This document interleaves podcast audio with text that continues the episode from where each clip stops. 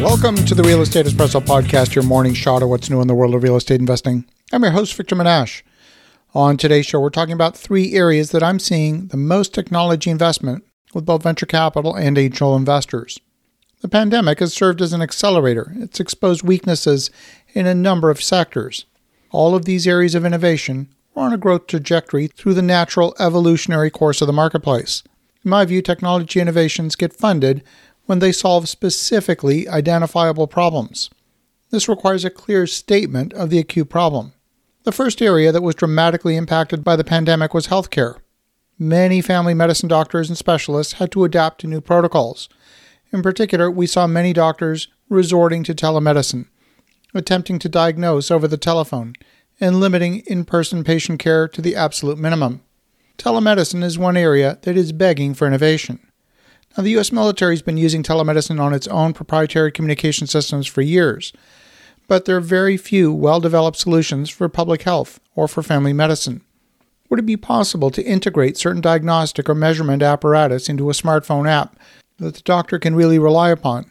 While large advances have been made in electronic medical records, significant delays still exist between pathology testing labs, x ray labs, and the attending physician's desk. The second area that's crying out for innovation is education.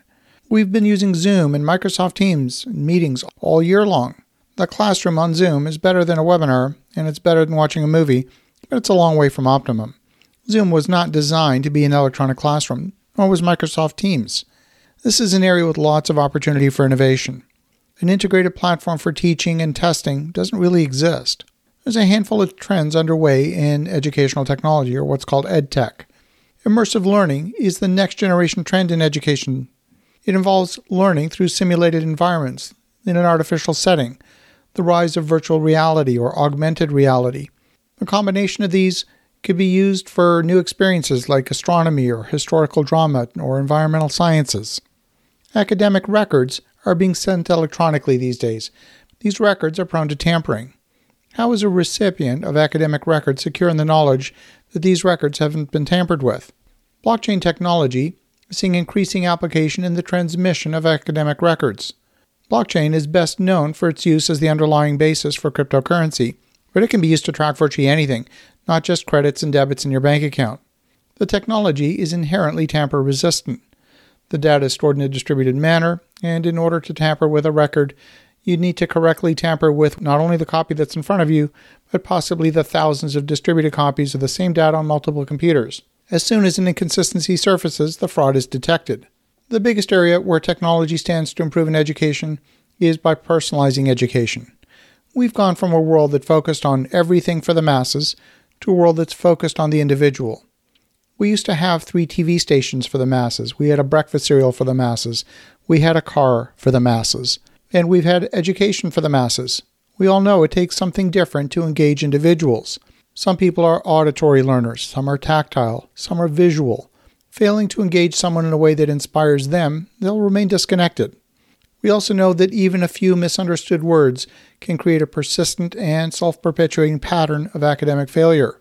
Failure to detect these misunderstood words is perhaps the single greatest opportunity for educators to improve the educational experience and academic outcomes. The other huge shift we've seen in the past year has been in retail. Up until now, businesses have largely sold through distribution or sales channels. Walmart is a distribution and sales channel. Even Amazon is a distribution sales channel. The internet has enabled an increasing proportion of sales to go direct to consumer.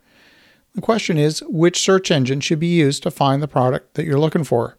Is it Amazon? Amazon is a search engine, it's also an e commerce engine, and it's also a distribution channel. The direct to consumer model doesn't require a platform like Walmart or Amazon. If you want organic eucalyptus based insect repellent made by monks in Tibet, if Walmart doesn't carry it, that's not a problem. In the world of direct to consumer, you don't need a Walmart, Amazon, or Alibaba. You simply need to be able to find it using a search engine. And there's emerging specialty search engines out there. It's not just the world of Google. Pinterest is a search engine, Etsy is a search engine. Direct consumer is an area that's still a wide open field waiting for improvement. Shopify is one company that's made significant inroads in the new world of direct to consumer. So, why am I telling you all this? What does it have to do with real estate?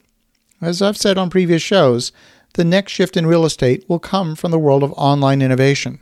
Let's imagine for a moment that a third or half of the visits to the doctor's office could be replaced with telemedicine. Would that affect the design of the doctor's office, of the medical clinics, and possibly of hospitals? I think the answer is yes. A medical office building that ignores these shifts is destined to become a dinosaur faster than necessary. Will the design of a classroom change with innovations in edtech? Will the design of a university campus change if 50% of the classes are held online? Would the world of retail be further affected by the direct to consumer model? The answer to all three of these questions is yes.